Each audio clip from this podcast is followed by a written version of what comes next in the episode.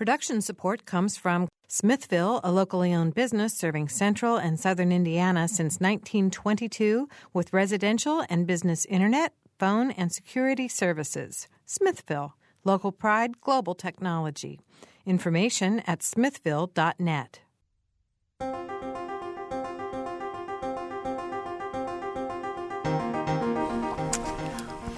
Welcome to Noon Edition. I'm Bob Zaltsberg, editor of the Herald Times, along with co host Mary Catherine Carmichael. And our topic today is the debate in Washington about the national debt and whether to raise the debt ceiling. Our guests in the studio are John Mikesell, professor of economics at uh, SPEA at Indiana University, uh, Todd Walker, who's assistant professor of economics at Indiana University, and Charles Taylor has made the trip uh, to be here with us today. He's a professor of political science at Ball State University's Bowen Center for Public Affairs. If you have questions or comments, and I would expect you would have lots of both. Mm. Uh, you can call us at 855-0811 or toll free 877-285-9348. WFIU.org slash noon edition is our web address if you want to join the conversation there. So uh, welcome to everybody. Thanks for being here. Yeah, really, thank you for being here. This is such a complicated topic that I'm thrilled to have you all in the studio to help us make some sense of this. It's been uh, a lot of con- there have been a lot of conversations about it, and, and, it's hard to say who knows you know what they're talking about. But we've heard a lot of a lot of things on this radio station on NPR, and we've of course had a lot of things in the newspaper about it, and talked to a lot of experts. I, would like to get somebody one one of the three of you, and, and you can decide which one, to sort of uh, talk about some of the, the, terms that we'll be talking about today. The uh, you know the national debt versus the deficit. I think some mm. people just don't know even the difference between those things. Uh, the debt ceiling, what it's there for, what, you know, why it's there, how often it, it, usually gets raised, and why now are we talking about it so much? John. Uh, well, I guess uh, I could start by talking about debt versus deficit. Uh, debt e- equals the uh, total um, outstanding obligations of the of the federal government. It's the total amount that uh, uh, the federal government has borrowed over its over its long history. Um, and um, our current debt level is uh, uh, $14 trillion or so. And it's important to understand that in its entire history, the United States has been out of debt uh, only for a brief period of time in um, the 1830s. Mm-hmm. Uh, all the rest of uh, of the history of the United States, starting from the beginning until now, except for that period of time, we've been in debt. Uh, the the deficit is the is the difference between uh, the amount that we're spending in a particular year and the amount of revenue that we're, we're bringing in. Uh, the debt is the result of those accumulated deficits. So if you think about the numbers, you realize that most, for extended periods of time, we've, we've had deficits. Um, so just just to clarify this, I mean, the fact is, if if if we continue to have deficits, the debt will continue to rise. Exactly. Right. And, and it's important to understand that nobody is proposing anything uh, currently that would actually reduce the debt. Mm-hmm. Uh, every every proposal coming from everybody anywhere, going back even to uh, the Paul Ryan proposal of a few months ago, uh, will actually increase the level of debt. Uh, various of them will reduce the amount of the amount of the deficit, uh, which uh, reduces the rate of, of increase mm-hmm. of the of the debt. Mm-hmm. Uh, They're saying because the economy is in the condition it's in that this is just something we can't even tackle right now. We've got more immediate concerns that yeah. we must address. There, there's some there's some argument about that, but uh, but I think given the um, uh, given the somewhat fragile state of the overall economy, uh, this is not the best time to uh, uh increase uh, uh, taxes or reduce spending. Mm-hmm. but but certainly in the medium term, we have to do we have to do things to change the imbalance. Okay, so you say it's not a good time to reduce taxes or spend In, increase increase, tax, increase in, that's what I meant increase taxes or reduce spending, yeah. which is a little counterintuitive. Do you want to explain that? Well, um, we we have uh, lagging consumer spending, we have lagging uh, business investment, uh, and if we add to that uh, lagging uh, government spending, um, there's not a whole lot of good that will, will come from that. Mm-hmm. The exact amount of the response is subject to dis- dispute, but it's hard to make a case that uh, uh, pulling out of of the economy is stimulative. Thank you, Todd, do you want to react to that? Do you agree with John? Uh, yes, I do. Okay, uh, so let me go back and answer the question sure. about the debt ceiling. So the debt ceiling was an artifact of uh, the World War World War Wars, and what happened was before World War One, uh, it took an act of Congress to issue any kind of new debt. And this was inefficient during the World Wars because we had to raise a, a lot of uh, resources, we had to issue a lot of debt, and so they put in place a debt ceiling, uh, which was the maximum amount of debt that, that could be issued.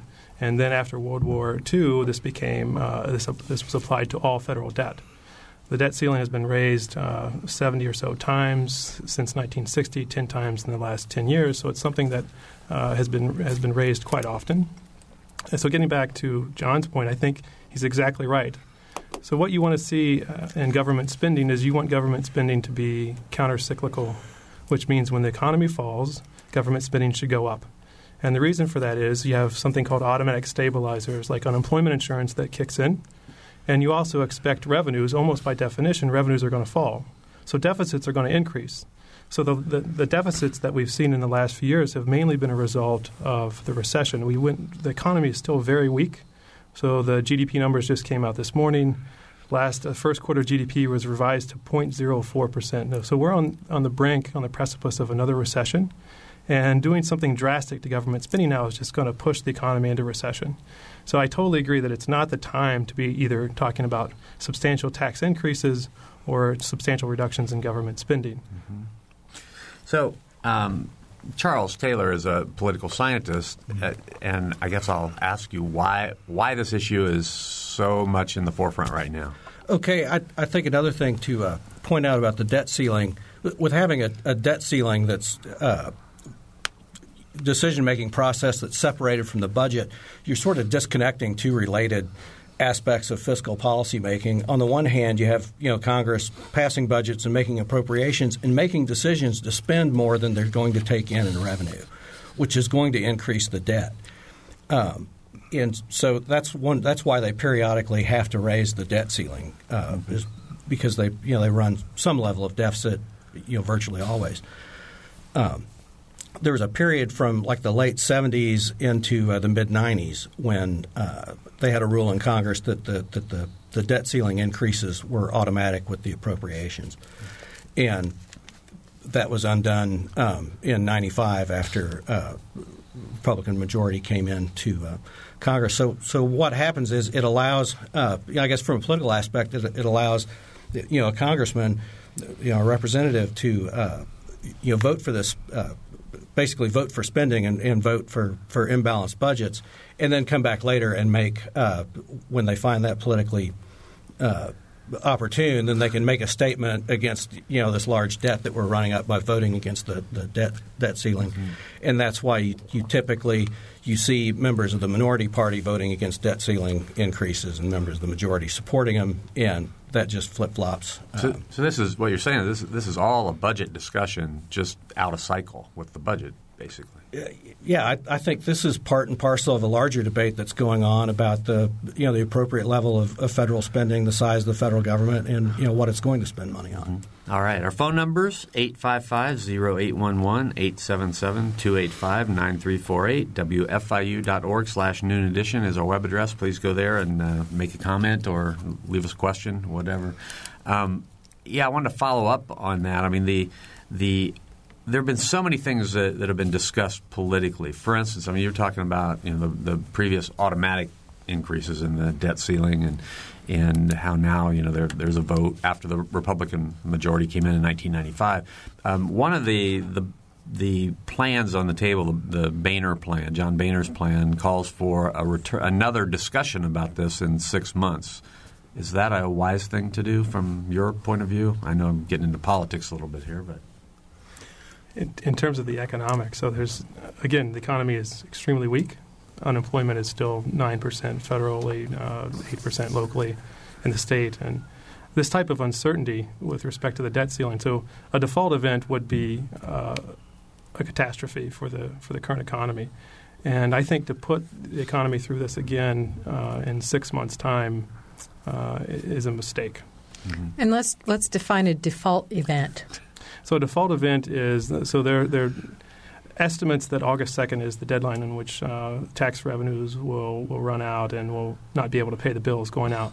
So uh, a default event is you cannot pay the current bills that the government owes. And uh, this would, be, you know, so the president has talked about Social Security checks. You know, the problem is no one really knows who's going to get paid and who's not going to get paid in the case of a default event. Uh, and that's part of the uncertainty. And a lot of the there have been a lot of people on, on NPR who have been speculating about things, and, and a lot of the, the folks that I, that I've heard um, have talked about the fact that creditors would be paid first, and that which would mean that programs would be cut. I mean, there might not be, mm-hmm. you know, the, in a catastrophic sense, Social Security checks might not go out, um, government workers might not be paid, those kind of things. Does that make sense that the creditors would have to be paid first, John? Well, I, I think the odds are that uh, the the bondholders would be, paid first uh, under the presumption that uh, uh this would have uh, less impact on uh, the United States in credit markets. Um, but um, there certainly are going to be other other impacts. One the interesting thing is, I, I lived in Russia in the in the late 1990s, and this was a regular problem for uh, Russia and other countries of the former Soviet Union. It was called arrears. I mean, it was regularly the case that the the the, uh, the government didn't have enough money uh, to make payments, and so uh, uh, people would stand and as money would come in, uh, they it'd get paid out on some sort of a random basis. Finally, got systemized um, basically who who stood in line first. And at that mm. time, there were lots of United States Treasury advisors in these countries preaching to uh, uh, the ministries of finance about how to deal with the arrears problem. And, and I'm guessing that there are a bunch of those people in those ministries of finance who are just itching to call up the United States Treasury and say, oh, actually, now we're the advisor. We have the expertise on this. You should listen to us now mm-hmm. because we know how to systematically stiff people that we owe money to. Mm-hmm. Uh, so it's an inter- it's an interesting time, uh, time that we would never have guessed would have happened. Hmm. Well, go ahead, Tom. We, we want to avoid this at all costs, right? Mm-hmm. I mean, this is the situation where we hope that the the politicians can get together and come and resolve the situation because uh, the markets still, I, I think, are uh, factoring in. They hope, uh, uh, looking at interest rates, you know, the stock market, that politicians are going to come to a deal. Mm-hmm. And I, you know, I hope so. Getting to the question of who's going to get paid, I hope we don't have to really think about right. the, the, hard answer there. Well, before yeah, the, Todd's point is, uh, it's not an economic problem. It's not a fiscal problem. It is a purely purely political problem. Mm-hmm. Which answers my question, yeah. which was this. I mean, we weren't even talking about this, uh, you know, a year ago. At least in my circles, which you know doesn't say much, I guess. But, but you know, this just seems to have blown up um, rather recently, and uh, you know, and it's a huge, huge crisis. I, I, think you know a lot of what's happened. You know, we've we've had these votes before, and there's a lot of you know partisan bickering about you know raising the debt ceiling or not. But they've always I mean, you know, legislators cut deals, and so they've they've been able to cut a deal and, and raise the debt ceiling and, and go on for a while.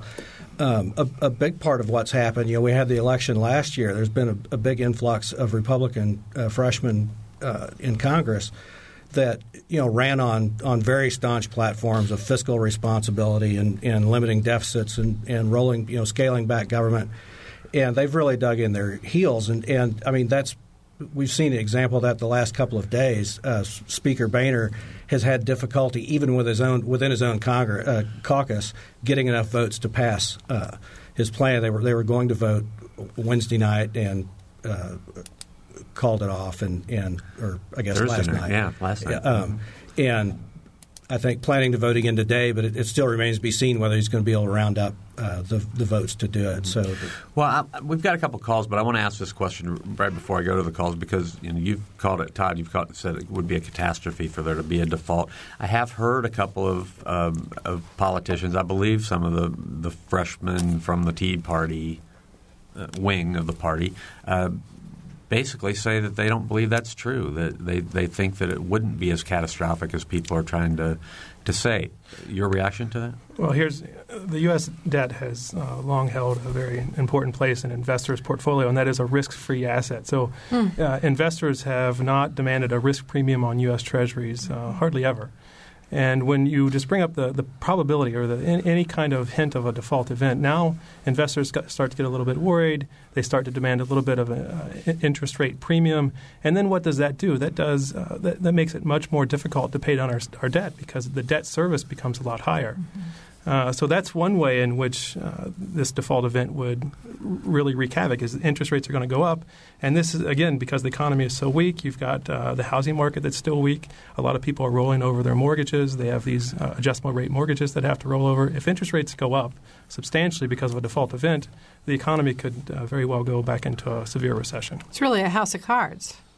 Uh, yes, I mean you, the, the, politicians are playing with fire here, and uh, it's it's time to put the fire out. Mm-hmm. And we we don't actually know what the impact is going to be, but there's no sane person that says the impact is good. Yeah. Mm-hmm. It ranges from horrible to small, but the sign is always negative. Mm-hmm. All right, let's go to the phones. We've got Stan on the line. Stan? Hi. Hey, Stan. I, I wonder if, if the participants could distinguish between the high profits that the major corporations are making and the fact that income is flat or, or down for individual citizens and ordinary taxpayers, so that raising the costs to large corporations seems to me would have less of an impact on our economy than putting people out of work or reducing the payments to people who depend on their payments to keep their mortgages and, and to keep their families uh, intact. Reaction, Todd? So, corporate uh, tax revenues, and it doesn't matter how you measure them, you measure them as a percentage of total revenues, as a percentage of GDP, uh, they've been cut in half for, since about 1950 or 60. Uh, and I think there's there, there, are important reasons for that. One is uh, we've gone to a more global economy. So it's easier for uh, corporations to shelter profits from U.S. taxes. U.S. taxes, in terms of the corporate taxes, are if they're higher than uh, the world tax rate, then corporations are going to move profits around mm-hmm. to kind of hide to shelter these uh, these profits from taxes. The other thing is uh, we've had tremendous financial innovation in the last few decades. And the financial innovation has also allowed corporations to shelter their, their profits from taxes. And so, you know, what, what would happen is if you really want to shift the burden onto corporations and you push the corporate tax way up, uh, revenues may not go up by as much because then mm. that's just going to move more corporate profits overseas. So there, we need to we do need to close a lot of these corporate tax loopholes, uh, which uh, some of the politicians have talked about. That definitely needs to happen. But trying to push all of the burden onto corporations, given this global economic environment, uh, I don't think is going to lead to increases in substantial increases in revenues. Yeah, one thing I think it's interesting about I guess about a month ago, um, when uh, President Obama and you know congressional leaders were you know really starting some of these negotiations, the president was pushing for what he called the you know the, the grand bargain, where they, they looked at at some uh, you know rather large deficit reduction and coupled that with you know reform of the tax code that wouldn't have necessarily overall increased tax burdens a whole lot, but would have uh, reduced uh, some of the you know tax expenditures and loopholes and try and mm-hmm. make it mm-hmm. a, a, a, flatter, less distortionary tax code. But that you know was pretty well shut down because you know any view of, of changing some of the existing uh, tax benefits that are provided to certain taxpayers was viewed as a tax increase by mm-hmm. some. Right. Well, let's go back to uh, another call, and we have Marcia who's been patient. Marcia? Hello? Hello, Marcia. Go ahead, please. Yes, hi. Um, I came in on this kind of late, and it's been really, really good. Uh, but I was wondering um, if you had uh, answered the question of um, you know, as far as solving this problem, do you think they'll get down to the point of just um, uh, trying to do a one-liner to raise the debt ceiling? And also, um, people aren't understanding the 14th Amendment clause, and if you could explain that, you know, what's the risk of doing that, if any, uh, not only maybe to the presidency, but to the economy and that sort of thing. So I kind of had a two-part question there. Okay. John? I appreciate it. Uh, I can respond to both of those things, I think. First of all, the one line legislation is what's needed right now. The line that says the debt ceiling is increased to $25 trillion, full stop. Mm-hmm. Uh, then, then Congress can have a reasoned discussion about uh, uh, what kinds of caps uh, it choo- might choose to make on uh, domestic discretionary and entitlements and uh, uh, defense discretionary. It can discuss the uh, broadening of the tax base uh, and all all those matter of things. We, are not going to get sound um, uh, fiscal policy coming out of this heated and pressed discussion right now. So yes, the one liner is the way to go. And, you know, we could get to that point uh, out of desperation um, if uh, if the sane people s- suddenly start bubbling to the top in the discussion. The Fourteenth Amendment, uh, Section Four of the Fourteenth Amendment, says the validity of the public debt of the United States authorized by law, including debts incurred for pen- payments of pensions and bounties for services in suppressing insurrection or rebellion, shall not be questioned. All right. Now, uh, a number of legal scholars say uh, that this means that uh, the government of the United States uh, cannot default. It is not permitted to, to default. Uh, and if anyone is uh, in the process of starting to move toward default, um, they're committing treason. Mm-hmm. Okay? Um, that suggests that the president can can say Constitution overrides statute. The debt limit is statutory, and so I can direct the Treasury to proceed to borrow to cover the, the cash shortfall. Mm-hmm. Um, now, if President Obama does that, uh, first of all, he should be praised. Second of all, he will be impeached. Okay, so I don't know how that works out. Uh, he's he is he's said I, I I don't want to do Fourteenth Amendment, but whether it, if he comes down to the second and nothing's happened, if he changes his mind, I don't know. Mm-hmm. Yeah. All right. Any other Todd? You have a reaction? So I want to go back to John's first point that mm-hmm. um, thank you we have very serious long run fiscal imbalances in this country, and the main driver uh, is, is Medicare and these entitlements programs. So if you look at uh, CBO projections, and I would um, interested listeners can go to the CBO webpage. They have a lot of great documents. CBO stands for Congressional Budget Office. Okay, thank you. Um, CBO.gov. CBO.gov, or you, if you just Google CBO long term economic outlook, they do these long term projections uh, for these entitlement programs, and that's really what's going to drive our debt over the next 50 years or so. So in the next 50 years, the projected increase in Medicare and Social Security and Medicaid is roughly 20% of GDP. Uh, over the last four decades, total government spending, n- not including interest payments, but total government spending has been 20% of GDP. So what that means is the government could just set up a Medicare Medicaid shop uh, in 2050, and they would be the same size as they are today. So th- it's no doubt that these long run fiscal imbalances are real, and we need to have a serious discussion about how to resolve these problems. And I don't think you can have a serious discussion holding the country hostage. Uh, and this is what this is what elections should be about. Mm-hmm. Right. Yeah, Todd's exactly right.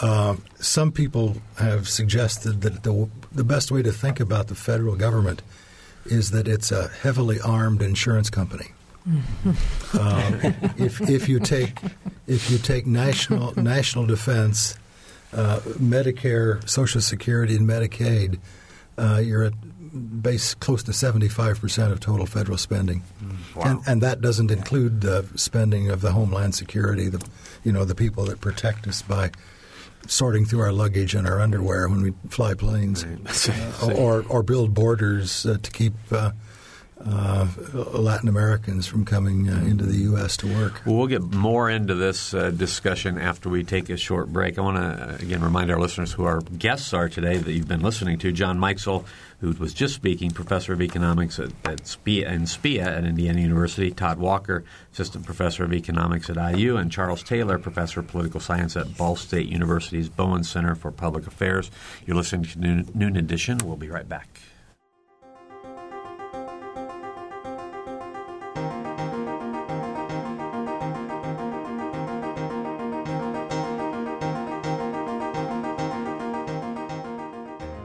This is Noon Edition on WFIU.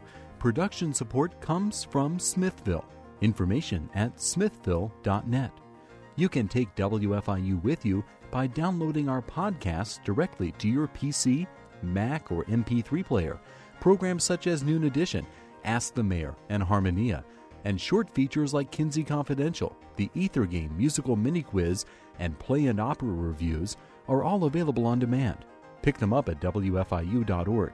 And have you heard WFIU's news features? The WFIU news team brings you expanded and in depth reports on topics affecting South Central Indiana. Catch the Friday feature just after 8:30 during morning edition, just before noon edition, and at 5:45 during All Things Considered. They're also archived on our website, wfiu.org.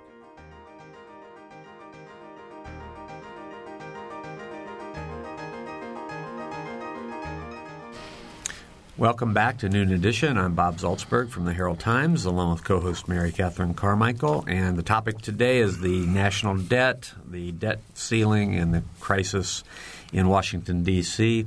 If you want to join us on the program, please call us at 855-0811 or 877-285-9348. You can also join us on the website, wfiu.org slash noon edition. I have a couple of quick corrections to make. I do want to say that uh, John Mikesell is a professor of public finance in SPEA, and uh, Charles Taylor is an assistant professor of political science at Ball State University. Okay, we've had a couple of questions that have come in via live chat, so we'll take these one at a time, please. Pardon me. From Paul Krugman to Joseph Stiglitz, economists have argued that public spending to increase demand, a Keynesian approach, is called for during a bad recession. Won't cutting spending now with diminished demand and high unemployment likewise a catastrophe for underemployed Americans? So the, the first point is that from Paul Krugman to Joe Stiglitz, it's not that's not very a wide range of economic thought there. That's uh, but but but it is right. So one of the lessons that we learned from the Great Depression was that uh, you don't want the government tightening their fiscal belt the same same time that households are tightening their fiscal belt. So this this this language about how uh, households are tightening their belt that uh, government needs to respond in kind is a mistake. And again, it goes back to uh, these automatic stabilizers. So when you have a severe recession, you want things like unemployment insurance, and they're going to they're going to pick mm-hmm. up substantially.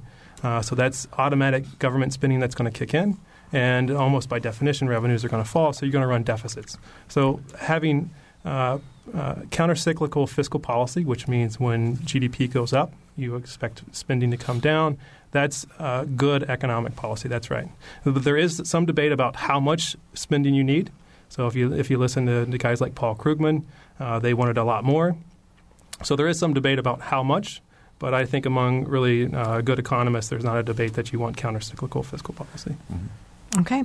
The uh, next comment that came in uh, What do you think of the argument that the Republicans have championed debt reduction as a politically acceptable cover for keeping unemployment high and thereby weaken the likelihood that President Obama will be reelected? Oh gosh, you like this one? Um, I I can't read anybody's minds. I mean, it, it's it's clear that uh, I mean, there's a lot of research to show that you know poor poor economic conditions are uh, you know hurt chief elected uh, chief executives, whether it's president, governors of states. It hurts their electoral chances.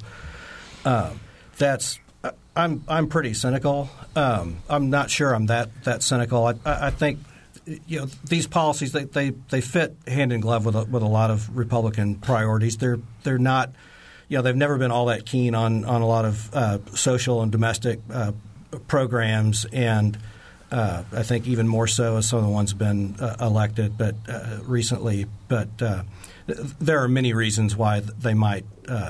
you know, have this focus on, on deficit reduction. Yeah, and I have to say, I, I think the, the questioner called it debt reduction, which is not the same thing and there wouldn't be a mm. debt reduction even right. with deficit reduction. Mm-hmm. Right. All right. We have a lot of phone calls now. There are people waiting to talk to us. So let's go to uh, Mike, who's on the phone. Mike. Hello. Hi, Mike. Are you Hi. there? Go ahead. Yes, I'm here. Mm-hmm. Uh, right. Uh, uh, I'll start off by saying first I am that cynical, but that's another story. Uh, anyway, uh, there's there's two quick things that I might have missed the first few minutes of the program, but I was trying to trying to uh, hear someone say that apparently that the main thing about the uh, about the debt ceiling is that this this isn't spending money we don't have. This is money that's already been allocated. It has to be spent because of the programs involved. Hello. You're there. We're okay. listening. Yep. Sorry. Right. It's not a matter of, of of the Congress allocating the money. The programs have already been passed, and therefore, I think the president's even obligated to send them to the to send the money to be spent to the particular uh, departments. Uh, the second thing is unemployment is high. If you notice, because all these public sector workers are being laid off in in the last uh, oh let's say two three months, especially in all these states that got Republican governors that decided, well, we're just going to give business a break of three billion dollars or something, and we're going to lay off a hundred thousand uh, public workers or things like that. That's why unemployment is staying around 9%, 9.2%, which, by the way, is not that much not that much higher than what the uh, President's Council said. He said it'd be by the summer it'd be about 8.8 percent, so they're not that far off. So, uh, l- let me ask our experts here: Is is this um, truthful or factual that there are more public employees being laid off than private sector employees? Do you all know? Yeah, can I jump in? I didn't quite say that. I just said that basically most of the unemployment that's come in the last three or four months, if you look at it, the private sector has been gaining jobs. The public sector is the ones where they're laying everybody off. Mm-hmm. And you know, just just look at the facts. Okay, well that's what I was trying to do. Yeah, that's that's that's pretty much the facts in about six or seven states where Republican governors won election, uh, where Republicans won election to the governorships in states like Michigan, uh, Wisconsin, uh, Ohio. You know, just go down the list, and it's no. I don't think it's a coincidence. That, I mean, they may honestly believe that stimulating business uh, would help that, but I, I just don't see that. All right. Any reaction? Well, there there have been reductions in federal employment too. Exactly. So it's not it's not just states and localities that are laying folks off. It's it's also yeah, the federal. But I mean, it really hurts when you when you're at the at the state and local level. If you have if the if the federal government lays off forty thousand workers, they've got what four million, something like that. If if state lays off forty thousand workers and they've got hundred thousand, that makes a big big difference. I, I, I, yeah, I think especially going forward with this, you know, the, the focus on, on deficit reduction and cuts, uh, you know, potential cuts in domestic policy, you're going to see uh, states and local governments are going to see a reduction in federal aid on a, a wide range of programs and you know how they deal with those, there there could well be um, you know more uh, reductions in, in, public employment depending on how they decide to address those. All right, we've uh, we've gone to. We're going to go to a new caller. We've got Michael from Columbus. So, Michael, go ahead. Yeah, thank you for taking my call. Um, the one conversation that doesn't seem to be making it into the national or local or academic world at all is a whole conversation of for the discussion re- regarding the wars, the trillions or maybe a trillion and a half dollars we've spent on the war, and the fact that we don't have or have not had a tax placed on the current American public to pay for those wars. And I, I struggle mightily with the fact that those costs are going to be passed forward to our children. Reaction? Uh, I think. I mean, there's no doubt that uh, you know that that spending and tax cuts that have happened uh, in the last several years has contributed, uh, you know, to the to the increased deficit uh, that we've seen now, and you know that's one of the issues um, in some of the different. Uh, you know, debt ceiling plans that are going now is the, the way they're actually their plans to wind down some you know defense spending uh, overseas here and how that gets gets counted. Uh, I think Harry Reid, uh, Senator Reid's wanting to count that as part of his plan. Others are saying, well, you know, those plan that those reductions are already planned, so that doesn't count. But that's not a tax on the public, and and so we walk away having engaged in war and never having either a had national service to participate in those wars or b paid for those wars. And it's completely disingenuous on the part of the of our public officials to not recognize that. And I wonder if in, in American history there is a parallel where we've not taxed the public when we go to war. Uh, so I'll, I'll chime in here. The the highest debt GDP ratio that we've ever had in this country is roughly 120 percent, and that was after World War II. Uh, it came down gradually uh, from 120 percent uh, to roughly 30 percent uh, around 1980, and then uh, the Reagan administration uh, came in and, and, spent and decreased taxes, and it went up. It almost doubled in the 1980s, and then we had sustained growth in the 1990s that brought the debt GDP uh, ratio down. So the one thing that so the point that I'm trying to make here is that there are a lot of ways of reducing our debt. Uh, you could grow. So in the 1980s, we had this tremendous increase in debt. And in the 1990s, we had tremendous growth, the longest economic expansion in U.S. history. And that brought down the U.S. debt, the growth debt, not necessarily an increase in taxes. Uh, you can also, uh, I mean, this is not a good option, but you can also print money and inflate the debt away. Uh, not a good option, but so it's not necessarily the case that if you ratchet up spending, you have to also ratchet up tax rates one for one. Uh, but I think the caller's right in that we have, uh, it, during World War II, uh, we had things like war bonds, and people were a lot more patriotic and willing to pay more for the wars. And I think the caller's right that uh, this time around there hasn't been much discussion about this. We've, we've, we've, we've, I'm hearing people are tired of war, but what part of that are they tired of? Not spending the money to pay for the war, or not sending soldiers, or not being soldiers themselves? It's mm-hmm. it's a it's a challenging time, and I I, I hope that our legislators can realize that we all should be paying for the wars we're fighting today. Mm. And that's out of respect for the soldiers who are fighting. Right. Thank you, Michael. Thanks a lot for the call. Thank you. All right. And now let's go to Joan. Joan? Do we yes. Have, yeah, go right ahead, please. There's a famous quote from Alan Greenspan that um, if you had the right people at the table, you could solve Social Security in 15 minutes, having spent 10 minutes on pleasantries and I'm wondering if anybody there knows uh, what that solution would be. And um, I'll uh, listen on the radio. Thank you. Yeah, I, I do a class exercise uh, on this uh, uh, regularly, and it takes us about five minutes. Mm-hmm. Uh, it, it, involves increasing the retirement age to, to 70.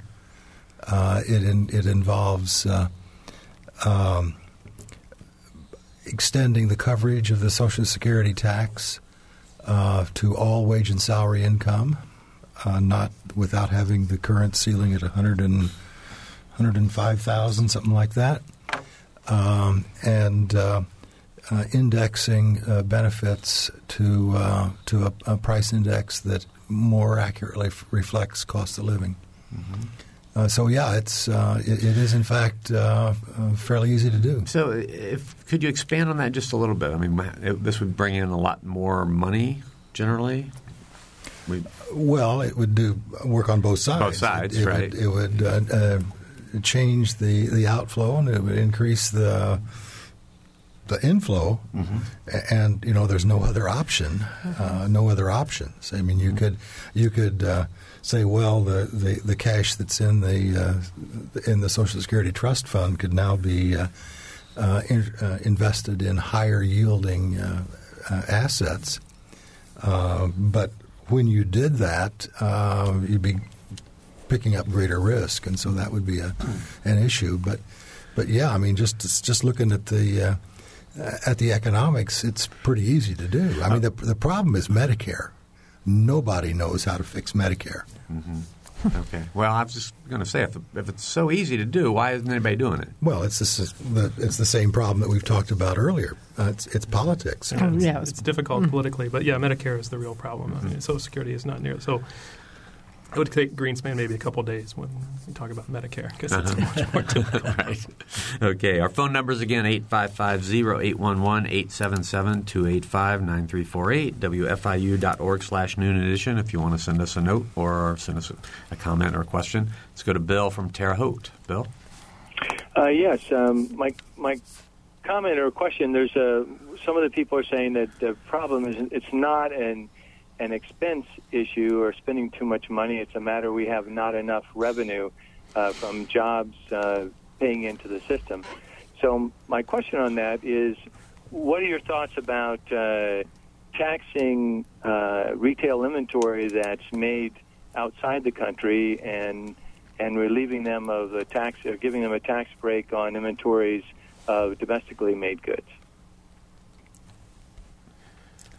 Charles, you want to? Why don't you give it? Give that one a try. Uh, I can't speak a whole lot to the economic Im- impacts of that, but I, I guess you know politically, you, you look at what's going on. Those are the sort of policies that would I think would be a non-starter in, in Washington right now because of the you know the, the, the gridlock and the deadlock that's going on. So I'll say this: I don't think that it's just a, a revenue problem. It's also, again, the the long run projections for government spending, especially these entitlements programs, uh, suggest that uh, revenues alone aren't going to be able to handle it. You have to have everything has to be on the table here. We have to have creative ways of increasing revenue. We also have have to have serious conversations about entitlement reform. Mm-hmm. All right. Thanks a lot for the call, Bill. 855-0811 in Bloomington, 877-285-9348 outside of the Bloomington area. WFIU.org slash noon edition is our web address. I just wanted to kind of bring the discussion back home as far as what what really is at stake here um, as these discussions go forward. And I'd like really to hear from each of you and get each of your perspectives on that. So again, I, I, use the word catastrophe if, if things don't uh, progress uh, further along, if the debt ceiling issue is not taken care of, and then I think uh, again we need to have a longer uh, debate about the longer term outlook of fiscal policy in this country. But again, that, I think that's what elections should be about. Uh, and so, what I would like to see happen is uh, an increase in the debt ceiling, and, and, and have the next election have this be the issue in the next election because I think it is that important. Mm-hmm. I would largely echo that. I, I, uh, I think you know if we get to August second or whatever the actual date ends up being, that, that the Treasury at, at that point they only have incoming revenues. Um, you'll see however they decide to prioritize the the uh, payments. You'll see a large, you know, potentially a large reduction even for a short term in federal money coming to Indiana. Mm-hmm. Um, I've seen some projections, depending on how they prioritize it.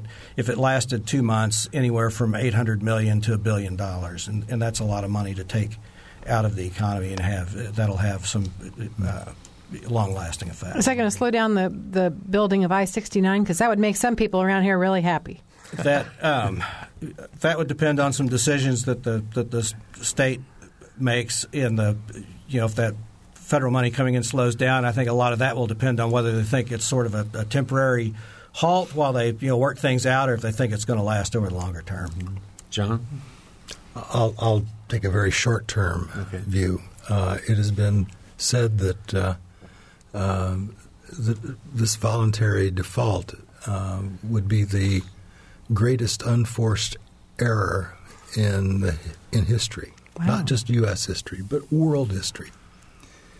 Uh, and I would I would suggest that uh, uh, if it if a default happens, uh, all politicians involved in the process should never ever be permitted to use the phrase "the United States is the greatest country in the world," because great countries don't default. All right, we have a phone call. Mark from Bloomfield. Yes. Uh, first of all, that uh, heard several people kind of ask, you know, is it spending? Is it uh, tax revenues? It's everything. I mean, you know, treat this like you treat your own debt problem. You know, you've got to what what can I not spend money on? What what do I just not need? Let's get things prioritized.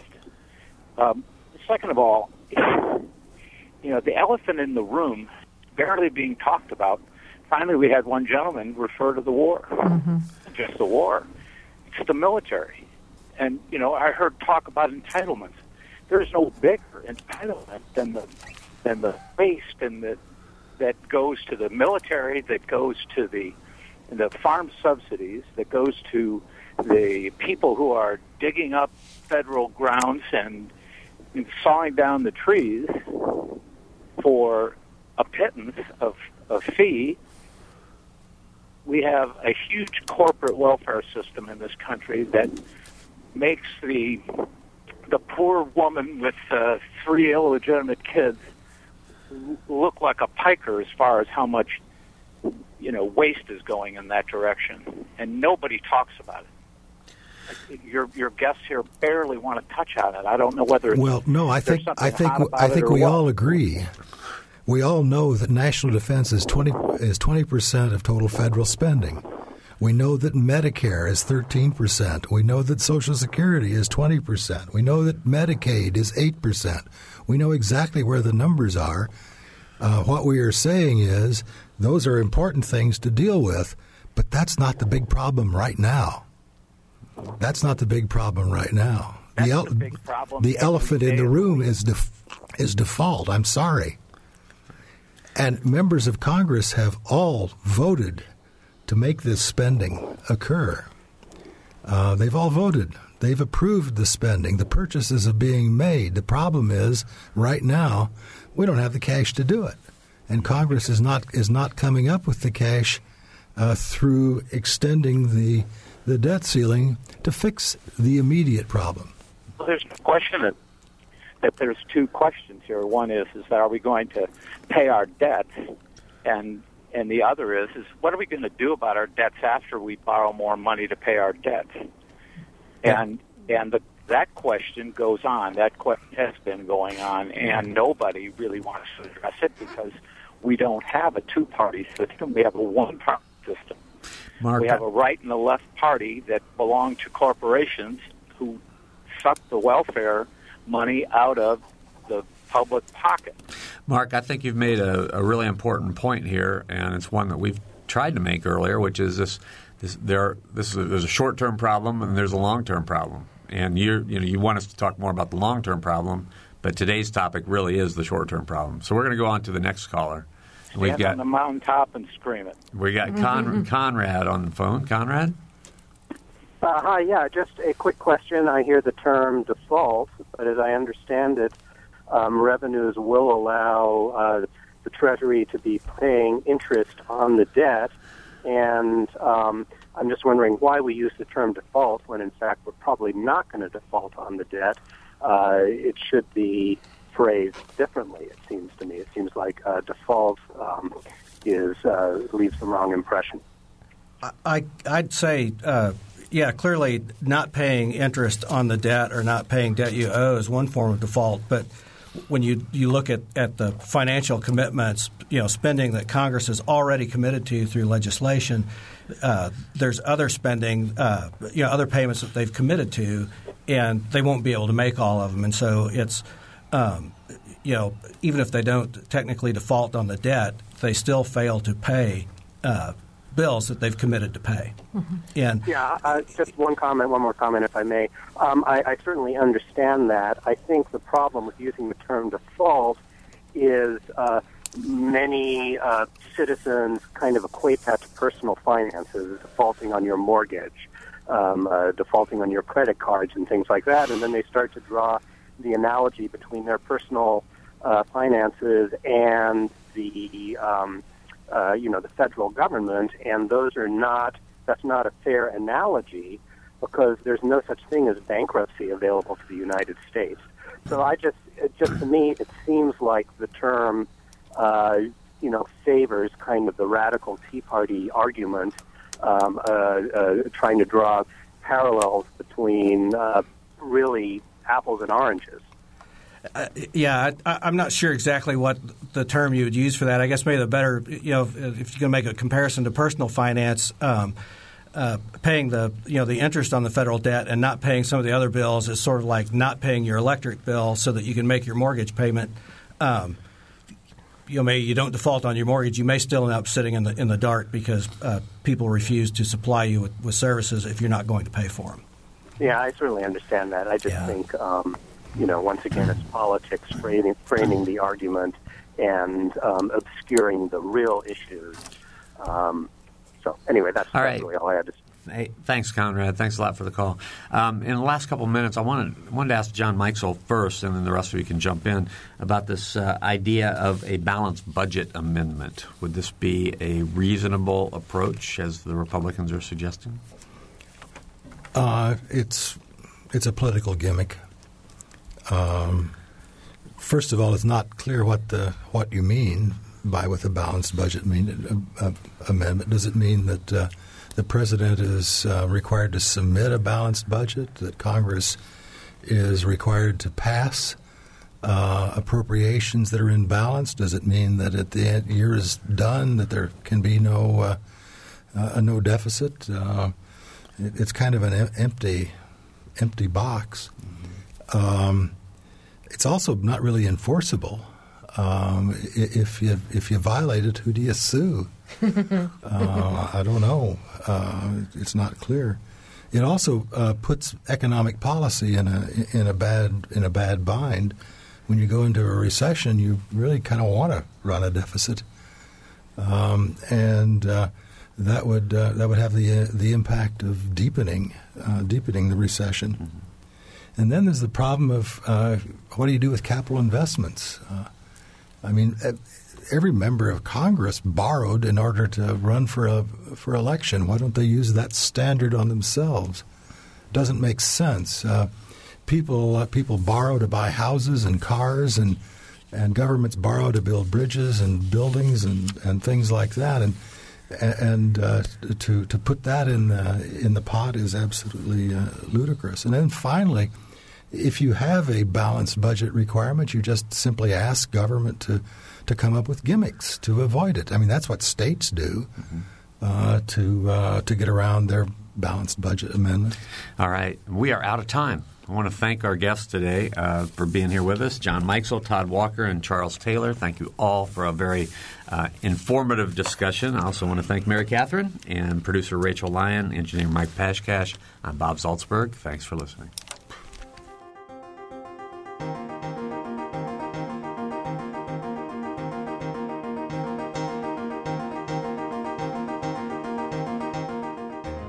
Noon Edition is a production of WFIU and the Herald Times.